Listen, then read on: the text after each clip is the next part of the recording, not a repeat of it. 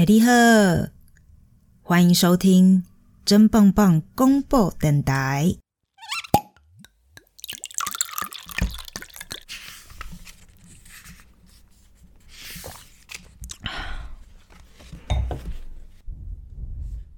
红酒说书人是真棒棒广播电台的一个单元，由真真我来为你读一本书，喝一瓶酒，再带点微醺中分享一点生活中的小故事。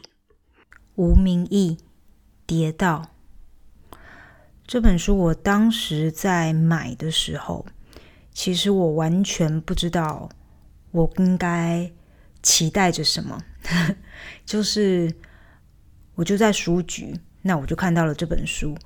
我不知道为什么对于无名义这个作者这三个字，当时是有一种吸引力的。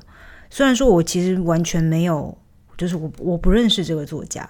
那当时呢，其实呃，现在应该很多人都知道吴明义这个名字，因为前一阵子就是很红的一个台剧。叫做《天桥上的魔术师》，我自己本身是还没有看这个台剧了，但听说看过的人就是到最后都会哭到不行，所以我觉得我先去把卫生纸给买好了之后，我再来好好看一下这一部剧。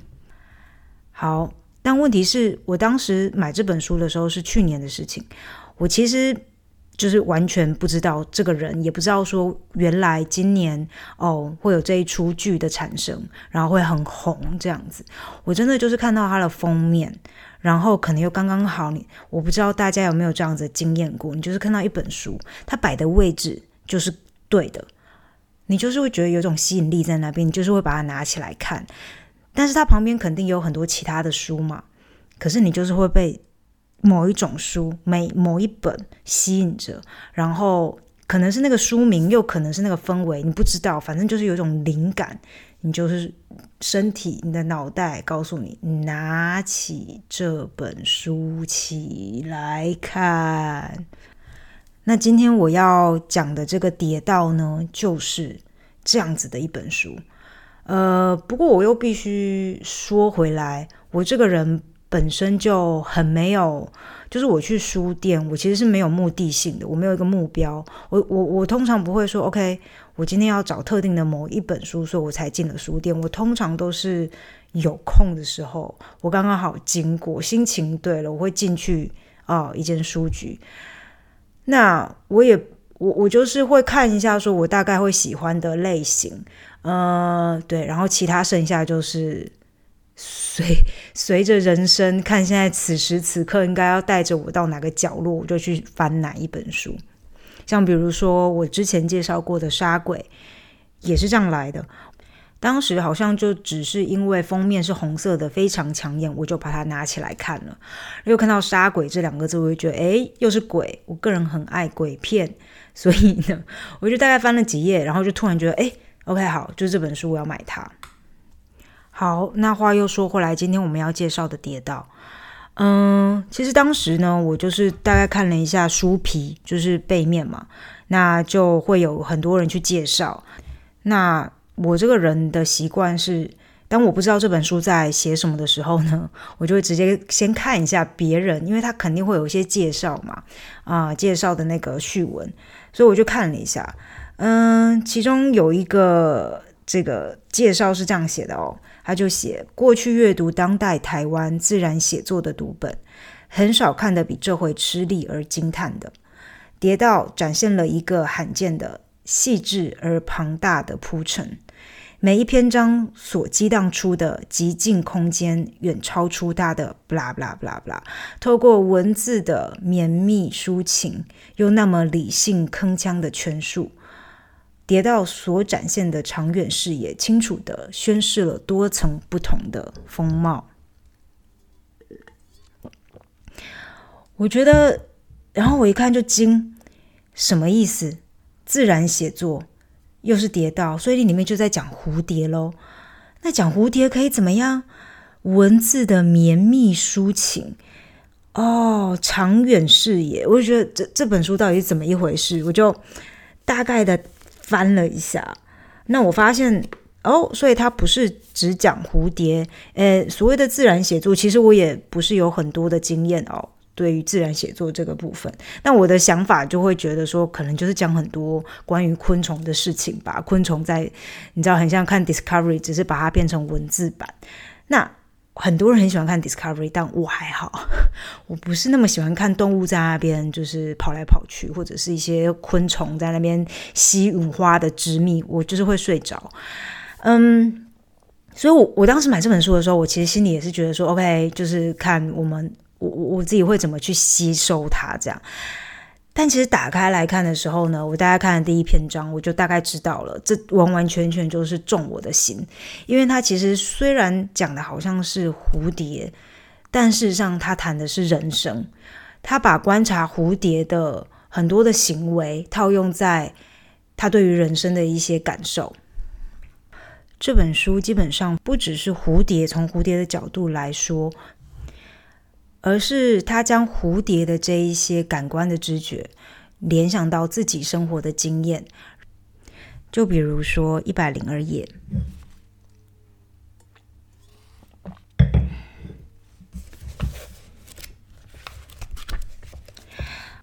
我突然想到，蝶的味觉主要是在足部和上下唇须的味觉感受器，蝴蝶前脚。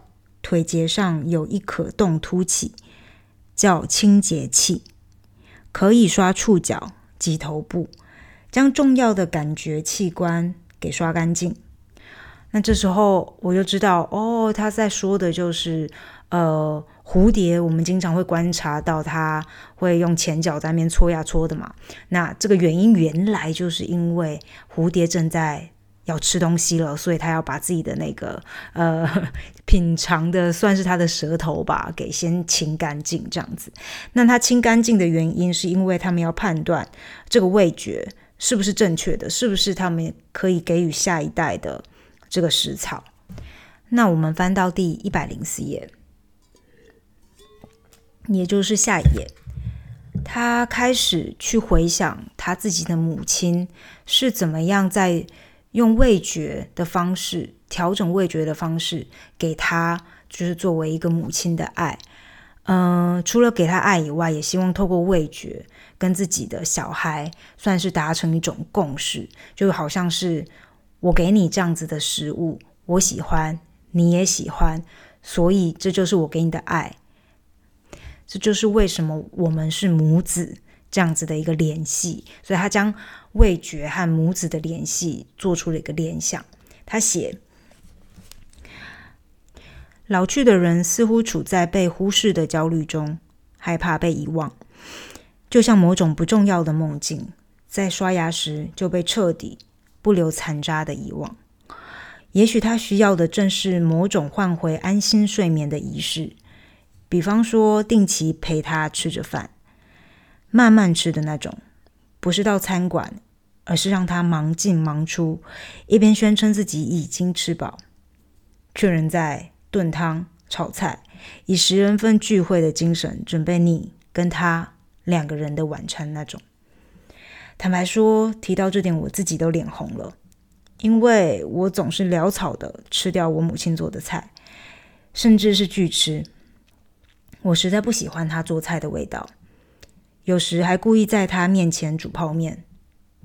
我们在味觉上没有共识，但我知道他希望在味觉上和我有共识，就像对生活。看到这里，其实我感触蛮多的。就是我我的话呢，我自己是很喜欢吃我妈妈做的菜，所以我完完全全懂他的意思。就是当当我每次回家的时候，我妈妈就是会在厨房。呃，可能忙进忙出，或者是他要给我他在他记忆当中我很喜欢吃的那一些东西。但是你知道，人长大这个口味是会变的，尤其如果出国了几年了嘛，那你肯定对于一些喜欢的东西，这都是会改变的。那所以，当我妈妈知道说，哎，好像某一种东西我不喜欢吃了的时候呢，我会发现她会有点恼怒，因为她发现在这件事情上，她跟我。已经没有共识了，他好像会觉得怎么会我的孩子，我连他喜欢吃什么我都不知道？那这是我的我的我的状态，所以我会我渐渐发现到这个状况的时候，我就会告诉我妈，嗯，那不然你做什么什么什么，可能是卤肉饭呀，或者是你知道炒猪肝啊，那一些我依旧很喜欢吃的东西，就他做的那一些东西，我会告诉他，那不然你做这一些好了，因为这些我还是非常的喜欢，那他就会很开心这样子。那我也听过很多朋友告诉我说：“哎，他们真的不喜欢妈妈做的菜。”嗯，但我时常都心里在想，到底是又是什么样的原因？就不只是我在想了，我的朋友们也经经常在想，奇怪，我妈做菜就是这么难吃，那他怎么还会每一年，呃，都还是这么如此心甘情愿做这么多菜？就算我们这些做小孩的一直告诉他说我不喜欢。那我看到了这一段之后，我才了解到说，这原来就跟蝴蝶一样，就跟可能世界上很多的动物跟生物、昆虫一样，这都是母性，这都是天性。做一个妈妈，她可能虽然说知道你在在在在味觉上面跟他是没有达没有办法达成共识的，但他还是会一直努力的去尝试，因为他是你的妈妈，他希望给你最好的，他一直希望可以，嗯。我觉得这是一种对于妈妈来说传达爱的方式吧。所以我必须说，当我在阅读这本书《跌倒》的时候呢，嗯，我心里其实是一直有点沉重的，所以我没有办法，呃，一本书很快全部的看完。主要就是因为他的这一些生活经验，他的人生经验，其实我是可以理解的。呃，那但他并不是说哦，我理解了之后我就豁然开朗，比较是一种。惆怅多于豁然开朗的感觉吧，就会觉得 OK 这件事情，就比如说，嗯，他去谈到死亡，嗯，一百三十四页，他写道：一只大花斑蝶飞了起来，一万只大花斑蝶飞了起来，一千万只大花斑蝶飞了起来，火焰飞了起来，春季飞了起来，意志力飞了起来。整片森林的叶子似乎都准备朝北飞去。一代的花斑蝶无法完成全程，新生的蝶会继续旅程，飞行会短会许。或许只有曾被赋予生命的事物，曾经欢愉忧伤的物事，才会死亡吧。包括那些被我们视为仿佛有生命的无生命体。然而，他们也可能会活转过来，在某处。这里，他主要是在解释他对于死亡的想法，因为他自己本身的爸，他爸爸过世了。那他透过观察蝶的大迁移，哦，从一个很远，从一个地方要飞到很远的一个地方，这过程当中是会经过世代交替的。嗯，也就是说，这个爸父父母亲会会会过世，然后但是新的世代会继续持续的飞行。他觉得说这一些可能是所谓的无生命体，就算是这一些无生命体，可能也还是会透过某一种方式，嗯，继续存在着。哦，我就看到，我就觉得天哪，好吧，先别看了，心里有点沉重，还是不然先去喝一杯好啦。嗯，那说到红酒呢，其实。我妈是不喜欢喝红酒的，因为她这个人追求一个醉，她喝烈酒。嗯，但有的时候呢，我还是可以找得到她也会喜欢喝的红酒。就是呃，那在这个时候呢，我也会很开心，因为就在那个此刻，我们一起喝那个红酒，他告诉我说：“嗯，好喝”的时候，呃，我们母女俩就是也达到了味觉上的共识。那。其实我现在已经知道了哪一种红酒他喜欢，就是趴数比较高的红酒，因为他喝那个烈酒嘛，所以只要那个红酒的趴数太低的话呢，基本上这味道他就不喜欢了。